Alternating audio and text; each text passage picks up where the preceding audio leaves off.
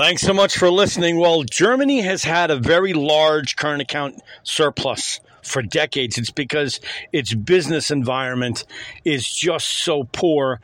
Germany's been on the wrong path for well over 20 years.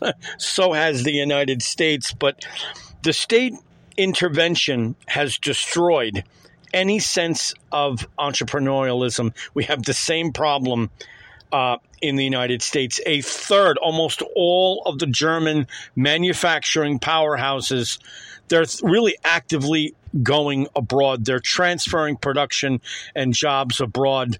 The companies are investing in China. Nothing, nothing's being invested at home. And this is, of course, NATO's chief uh, partner in the war in Ukraine.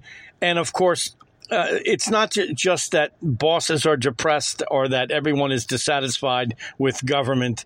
That's boilerplate. The real problem is political. There is no, absolutely no sense, just like here in the United States, there's no sense in moving domestic tax policy in the appropriate uh, direction. On June 5th, the manufacturers survey came out. Okay, 20% of Germany's powerhouse manufacturers are going abroad. The deterioration of uh, Germany's domestic politics can be turned around, but it's going to require a far different coalition than the one that they have now. They have inflation because the prices of raw materials and energy are too high. And of course, the bureaucratic approvals take too long. It's identical to the problem that the United States has with a surplus of domestic energy that remains in the ground and the alphabet soup of agencies that strangle growth.